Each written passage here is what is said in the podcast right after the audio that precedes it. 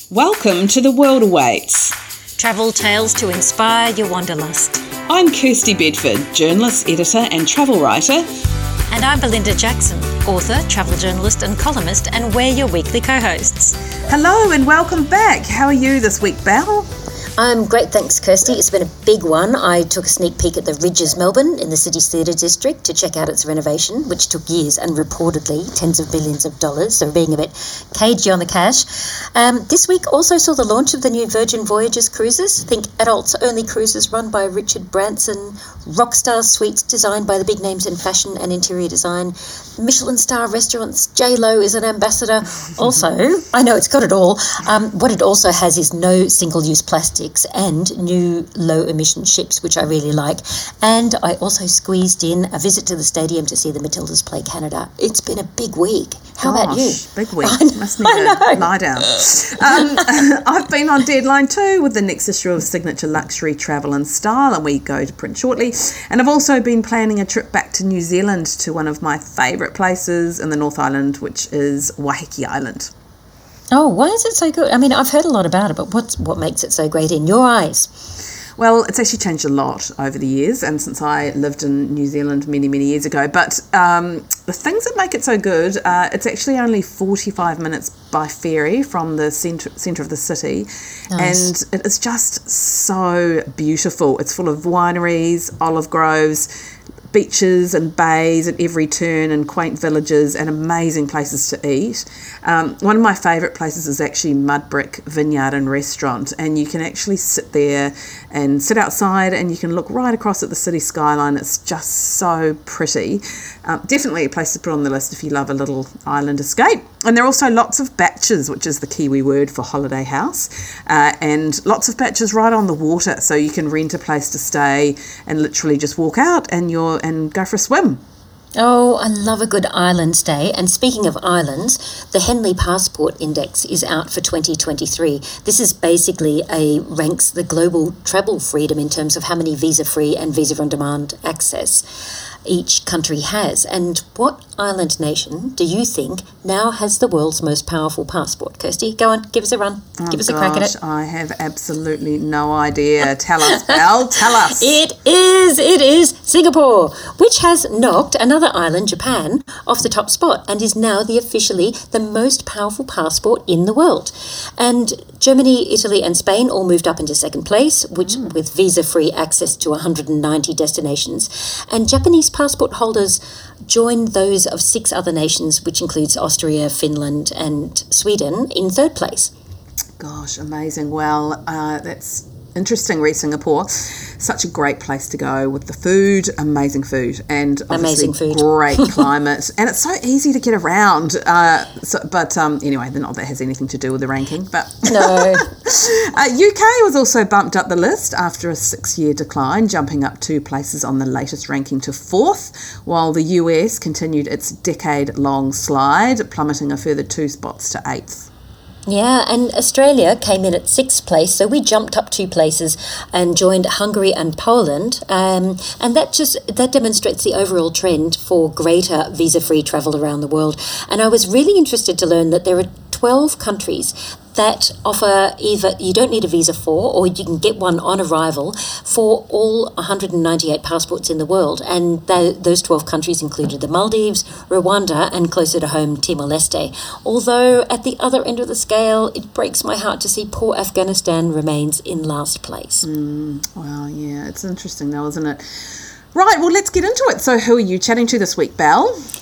This week, I caught up with Alaisdair Leith, an entertainment journalist and movie reviewer, and he is currently hoovering up all of the silver screen goodness at the Melbourne International Film Festival, which starts today, the 3rd of August, and runs until the 27th. And you can see the full program on their website at miff.com.au. Hey, Alaisdair, thanks so much for joining us. It's great to be. We're actually in a studio. That's very exciting together, isn't it? I know. Thanks for having me. Good to do it in person. Always. Um, you have been a very busy lad in the lead up to the Melbourne International Film Festival, which actually starts today. I mean, how many? Does I'm exhausted already? Uh, well, well and, and, and it hasn't even started. no, Why is no. that? It's a lot of prep work, I guess, goes into this. We just get flooded with screeners going, "Hey, tell everyone how amazing these movies are And how many movies are there? what they should see." So there's 267 this year. Oh my goodness, from all over the That world. is a lot for everywhere. They've really like usually they do go out, but this year they've really rounded it out, and they've got a really big selection. So, if you know English American is your thing, great, you've got lots.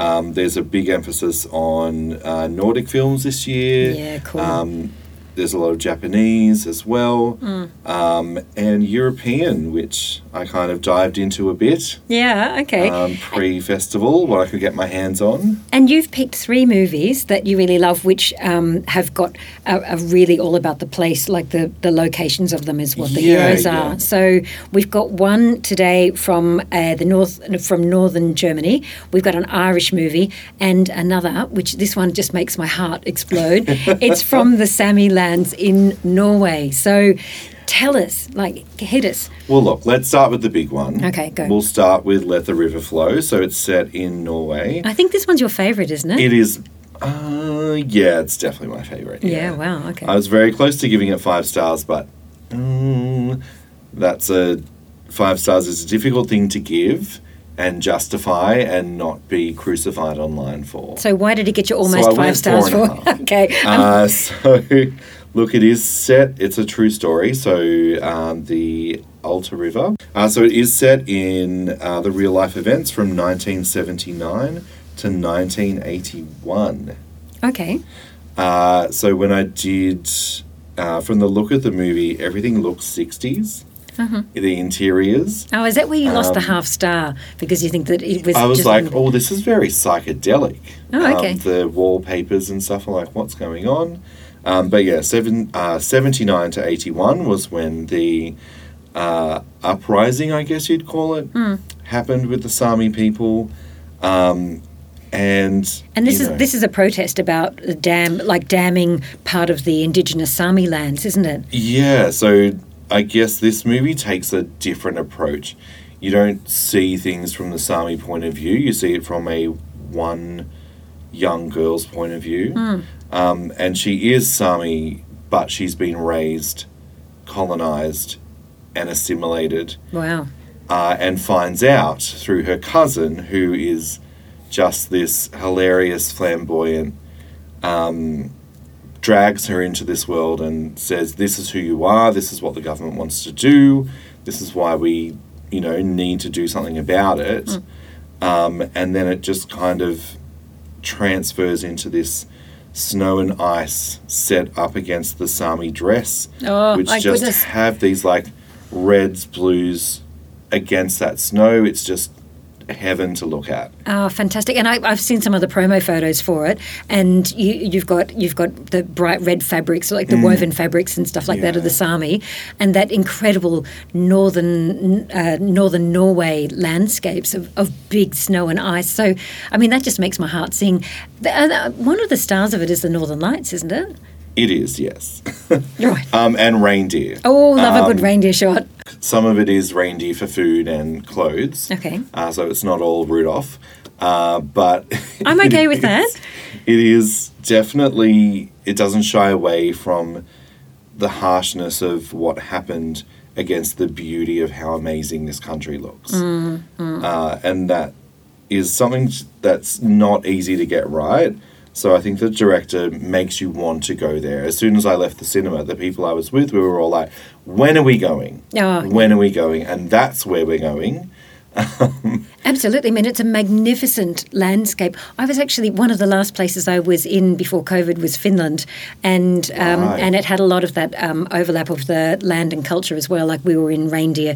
I went to a reindeer farm, which doesn't sound very romantic, but they're only sort of held during winter, and then in summer they just run free out in the pastures, and you could get to hug little baby reindeer, like feed them Get by hand. Oh, it was just the most Oh, divine thing. die. I know, love a good reindeer. I mean, they are a bit woofy, but um, apart from that, you know. When you're there, you're not going to care, yeah, right? exactly. And if you go in winter, you know, this is one of those locations you go in winter and you just Mm. and and you can see, you know, you can see the frozen lakes and and just the snowfall and learn all of the different words for snow as well, because there are so many words for snow. You know, it's not just snow. It's like the snow that falls from the trees and, and the snow that disappears by sunrise and the, you know, it's just Wow. it's really is a magical magical destination. That whole strip of the Sami lands up the top of Scandinavia. So I'm I'm I look, go, I am like, booking into this. I. I'm not going to Norway in the very near future, so I'm going to book into um, let the river flow to Yes. get my little Norwegian hit without um, leaving Australia. So it just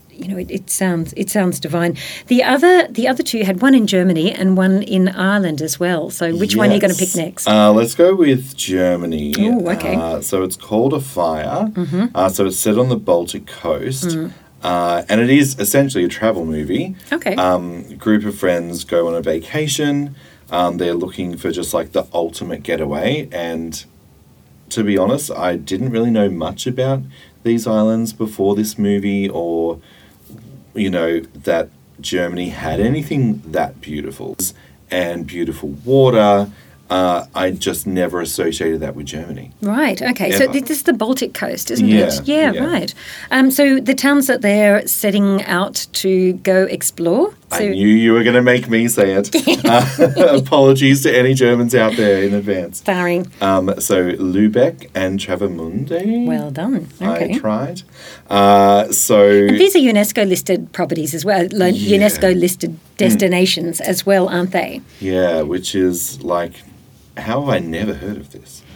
Um, so There's another one for your bucket list people. This is a movie called Afire. Uh, so yeah, so you they go and visit the historic Hanseatic city of Lübeck. There's an old town district, um, and then you kind of travel on to Travemund, which is just the most gorgeous sandy beach shot. Right. It So, rivals, like, I don't want to say Australian beaches. Don't don't comment. Um, but it is Northern Hemisphere. it was a Wait, surprise. Well, this is that little curve of the Baltic Sea. So when you you're sort of getting into, you've got Denmark not that far away, and it's Hmm. all before you, and, and then you've got Copenhagen sort of straight ahead. So you it's in that that sheltered those sheltered waters. Yeah, In that, I mean, yeah. that's a really long way north to expect. You know, you're not going to get tropical palms and stuff like that, are and you? don't. Yeah. But it's yeah, definitely just a complete surprise. The movie itself is like it is about a group of friends just trying to have a holiday, Hmm.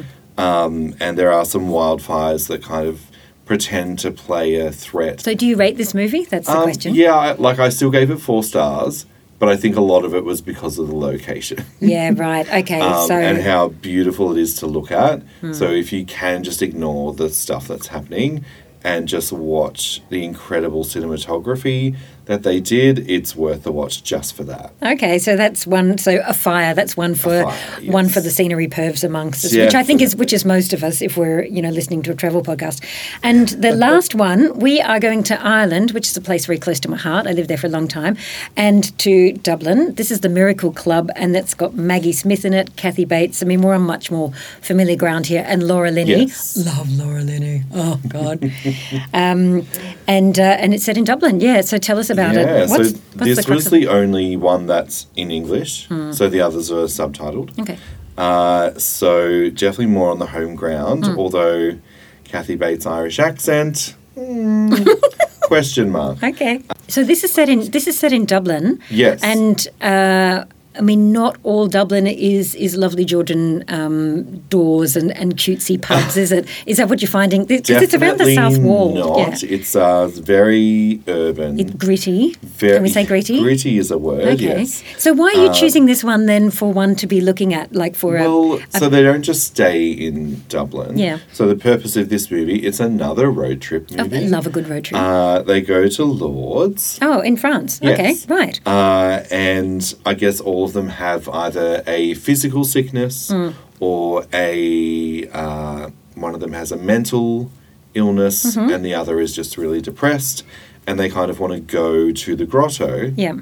Uh, Which is, of course, where miracles happen, and you can be healed by the by the by the powers of the water. And it's a very Irish thing I to did do. not know this. Oh Again, goodness! Did you not grow up? See, this is Catholic know. schoolgirl talking here, right? Ah, right, You know, yeah. okay. So yeah, Our Lady of Lourdes was always one when you had an affliction or an illness of some sort, you pray to the lady. But also the South Wall in Dublin, like I mean, Dublin, the whole side of Dublin is was all about ferries. So do they fly there or do they take a boat? They took a bus Oh, okay. from their little village Yep. to a ferry. Right. Okay. Yeah. So you ferry across to northern France, go to Lourdes, get healed, come home. Insane. I, I can't see the problem. I can't see the problem. But you know, so And- Maggie Maggie Smith is doing it, Kathy Bates is doing it, Laura Linney's doing it. You know, it's a thing. Alaisdair. And the, well, they actually went to Lourdes to film. So Right. it looks incredible. Does it? So it's not all CGI'd and green screened and, oh, this is what it looks like. It's the actual place. Um, so they didn't CGI the Virgin Mary in there. You don't see. her. Oh, okay. You see the so you see the spot where she supposedly appeared. Yeah.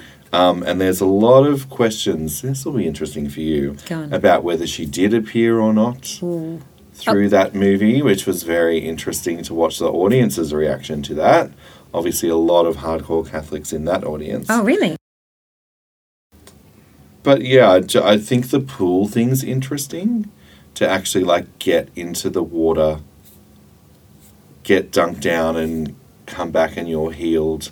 Yeah. Right. Um, and they were saying that the strike rate on it, um, on the miracles inverted commas, is not as high as you think it's going to be. Um, so interesting. is this one of those power of healing, like the power of the mind to heal kind I of things? I think it's. Does Maggie Smith survive to the like end of that. it? That's they what I want to know. Oh, okay, Like, right. a- oh, thank God. You it's can't not have a horrible death movie. Right. Okay. Good. Um, it's quite positive, quite happy. But you've got Um, that gritty Dublin thing happening there because you know, like in, in so many of those Irish movies, you know, you've got the stuff where everyone's running around with lovely sheep and and fields and things like that, and, and parish priests and stuff, and then you've got the the, the real. Yeah. Yeah, there are no sheep in this movie. Okay, good to know. What I found interesting was that you can actually do pilgrimages as an individual, or you can join a group through the local Lourdes government website, and they'll connect you with others if you're wanting to do that. That's and, and there's a a twenty. You were saying there's a thing, 24 hour live feed from the chapel. Yeah, so for some on- virtual healing. It's on YouTube. Um, you can get to it through that website, which we'll put in the notes. Um, but yeah, if you just want to watch it, I watched it for maybe about half an hour. what waiting for the someone to be healed. It was just incredible. It was just someone. Um, it was just a priest praying, Hmm. and then a few other people came in and started singing, and I tapped out after that. Um, but Righto. But that's just incredible. So, so this is like a bizarre, concept. well, a virtual for- healing experience as well. Yeah, if you couldn't go yourself, Maybe you just dial you in. might see the Virgin Mary on YouTube. Who knows? Quite possibly. Well, well, somebody's filming it the whole time. I mean, pilgrimages are not a new, you know, I mean, uh, sorry, not an unusual thing, are Yeah, they? Because I mean, if you look at like the biggest, some of the biggest in the world are things like Hajj in Saudi Arabia, Mm. and you know, Croagh Patrick is another one in Ireland that you know people climb up to the top of this mountain where Patrick was um, praying. You know, the whole Holy Lands thing. You know, pilgrimage tourism is is enormous. is absolutely Yeah. enormous thing. So I did not know about the live webcam though. And this movie, The Miracle Club, um, uh, taps into that. You know, it, you know, when I first moved to Ireland, I was reading the local papers because I was looking for a job as a journo. the travel section did have a lot of ads for pilgrimages to different locations. You know, to the Holy Lands, to Yeah. Lourdes, to Really? yeah. It's it's um it's it was uh yeah the back section of the newspapers was full of them. So there you go. And you can also watch, um, do a virtual screening of these as well, can't you? Some of them. Yeah, so some of them are on MIFF Play, which is their digital uh, service. That is so cool. Um, so if you don't live in Melbourne, Hmm. you can access these wherever you are, uh, even internationally. And this year, I believe. yeah, right. Uh, so, So you, you can buy a pass. buy a rental. Um, I think it's twenty four hours or three plays, um, and then yeah, on to the next. They do have packs if you Hmm. want to get a couple. Um, there's so much on there. Are all of these movies on there? No, not all the movies. No. Right, No. okay.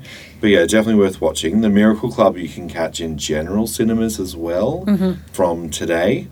Right. Um, and that will be at Palace Cinemas. Make sure that you uh, check the times and the cinema name Mm. because yeah, quite a few people will go to their local village or Hoyts. Uh, And then they'll be like, "But all I can see is Barbie and. Oppenheimer." Barbie and Oppenheimer. if you need a break, that's this is what you can do. Yeah, if you wanted to travel to a pink world, you could just dial into the Barbie one. So Yes, yeah, you, we can put a travel spin on any one of them. Um, it was so gorgeous to catch up with you. Thanks very much for coming in, and Thanks for having me on. and thank you for watching so many of those movies, all in the name of uh, in the name of work. You know, I'm feeling your pain here. Gorgeous. All right, well, we'll see you in a few weeks' time because we're going to talk about more movies with a travel application then. And if you don't happen to be in Melbourne, you can still watch many of the movies in the MIFF program online from the 18th until the 27th of August. Visit miff.com.au and you can follow Alaisdair's movie adventures at novastreamnetwork.com and we'll put the link in our show notes.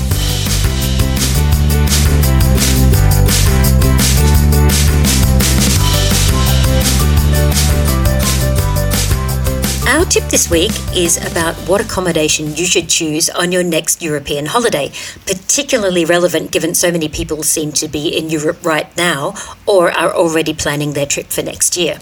And with prices soaring, at hotel prices soaring, um, we thought it would be interesting to look at this new research out by financial planners Moneyzine, which compares hotel prices to Airbnb.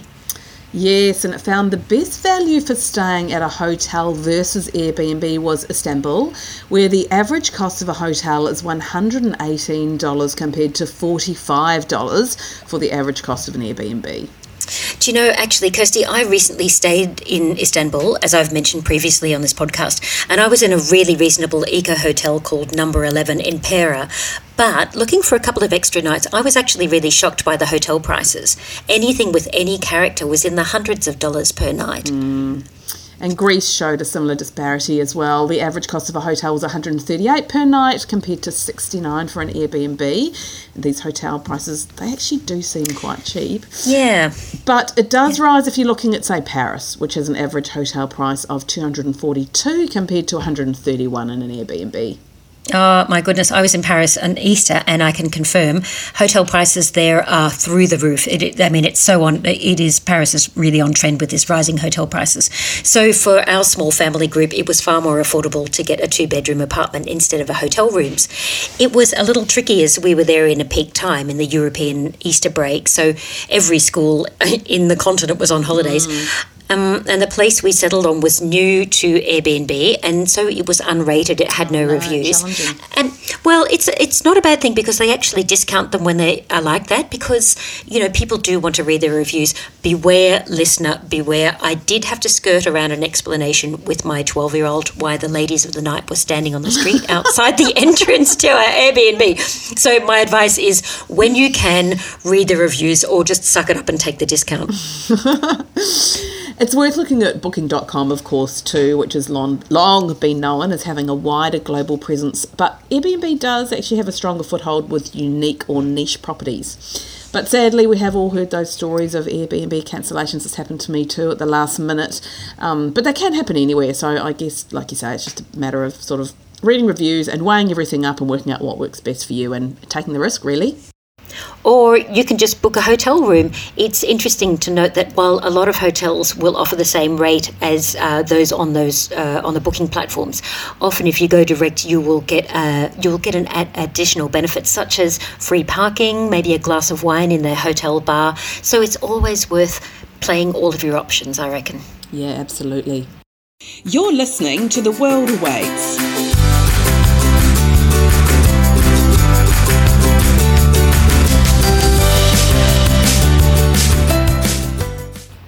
This week, I caught up with Wandering the World founder Glenyce Johnston about her epic walks on the famed Camino de Santiago, which she has walked an incredible 35 times. She talks about how this momentous walk, which spans several countries, can literally change your perspective on life. Welcome to the show, Glenyce. Thank you very much. Great to be here. Let's start by tell us a little bit about uh, your business, Wandering the World, and why you started it.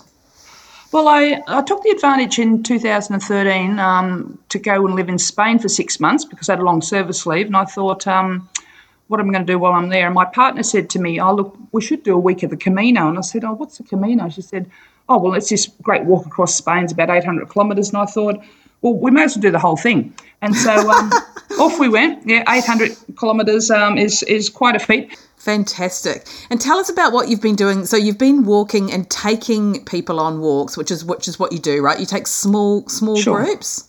Yes, um, I, I guess uh, when I come back to the sharing what I love, I thought, well, I think I can encourage a few people along and walk different parts of the Camino and different parts of the world for that matter each year. And that way I can see what I want to see and do what I want to do. We had a lot of uh, guided groups uh, initially, um, but what has become really big for a self guided. So there's some people, whether a, a one person, a two person, like a couple or a, um, or uh, friends or small groups, private groups want to go off and do it on their own. They don't want me hanging around. And so therefore I actually create and craft something special for them, tailor it to their needs and uh, away they go. And I've got probably now 70% of my business is self guided. So, um, tell us a bit about what you've been doing the last three months and, and where you've been walking with your groups.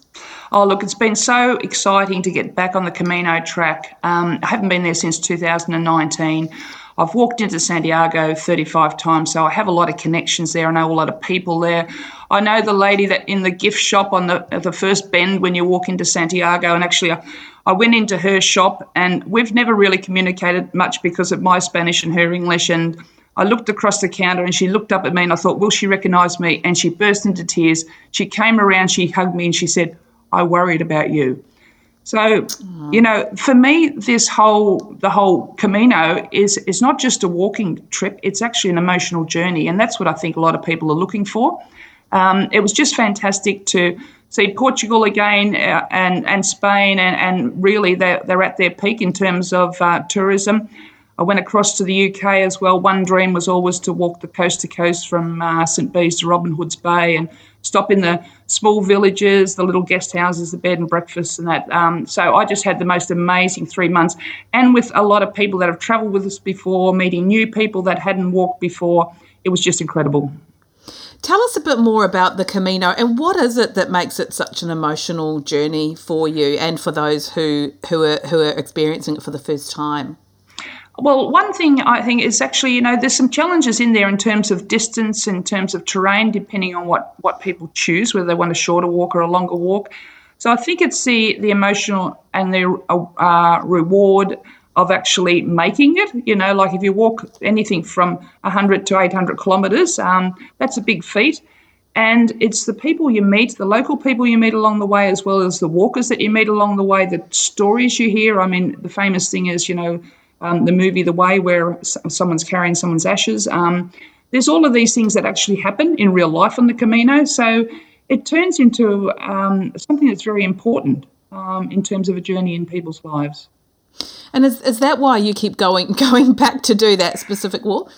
Oh, absolutely. Uh, and even um, it doesn't even have to be Santiago where the emotion starts, that's for sure. And some people don't even finish there, they finish in different places um, for different reasons.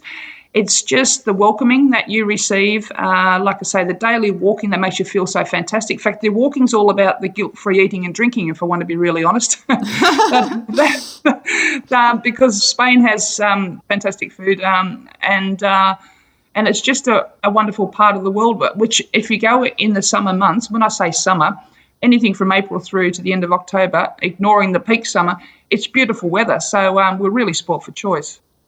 And what sort of people are you getting doing these walks? What are the, what are their stories?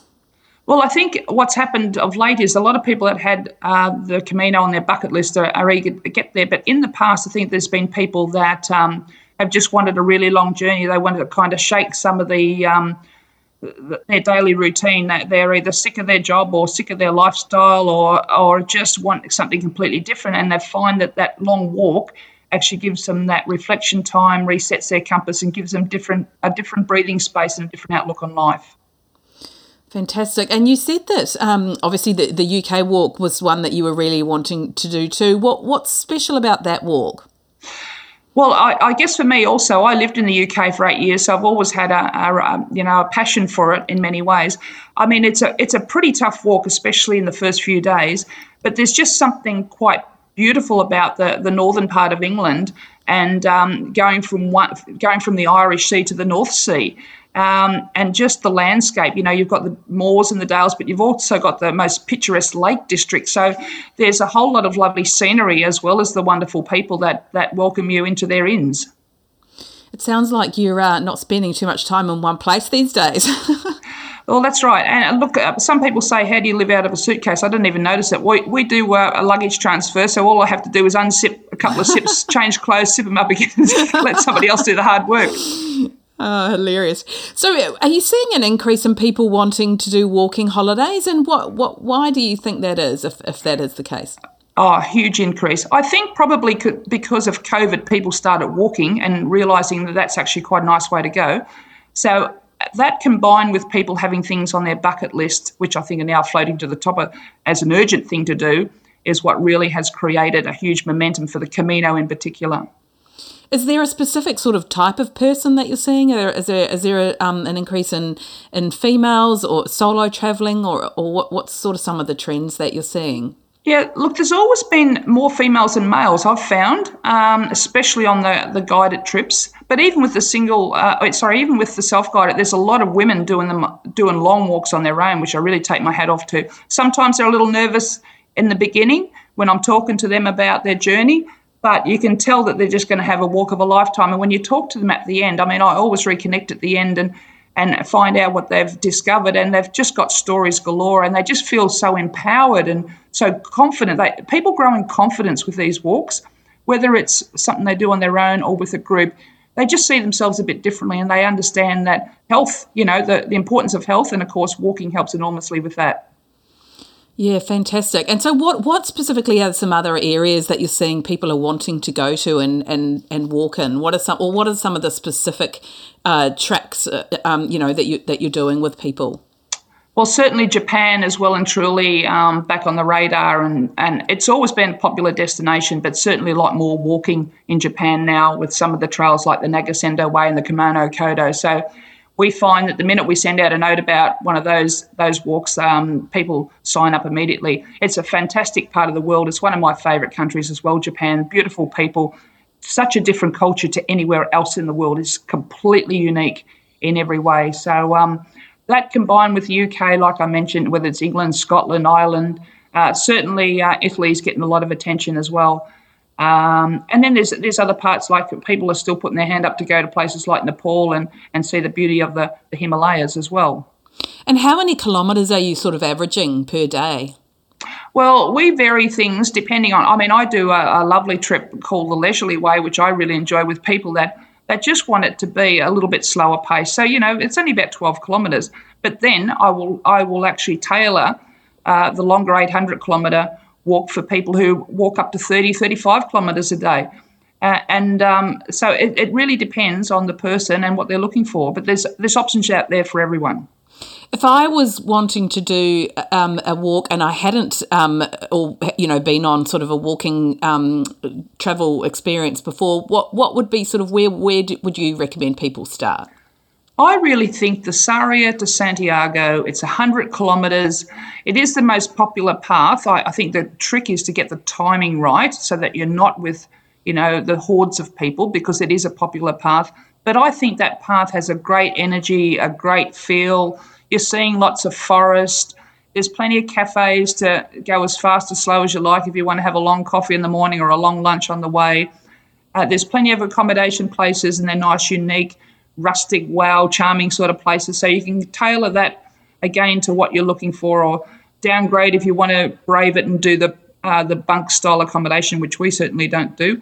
Um, so I, I, would highly recommend that, and it's a great starting point to understand how you can how your body's going to to behave um, with a hundred kilometre walk.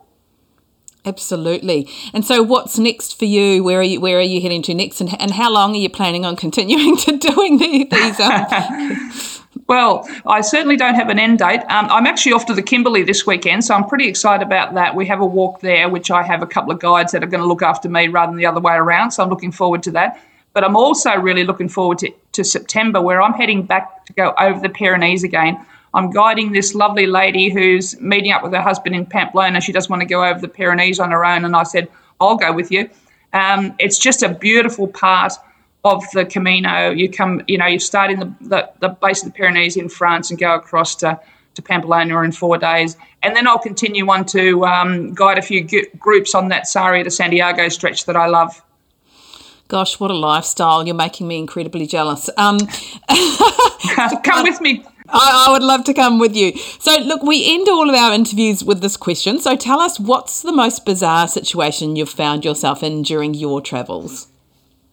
Oh well, there's quite a few, I guess. Um, I guess one of the one thing that will always um, make me smile is the language barrier that um, can work for you or against you. Um, I was in a restaurant one night with a, a dozen people in my group, and um, well, I thought I'll give them a, a, little bit of a treat here. And before we have our main meal, I'll just get you know some nice chorizo, some of their nice calamari, their padron peppers for everyone to have a taste. So so I've ordered that uh, quite confidently in um, my best Spanish. This is quite a few years ago.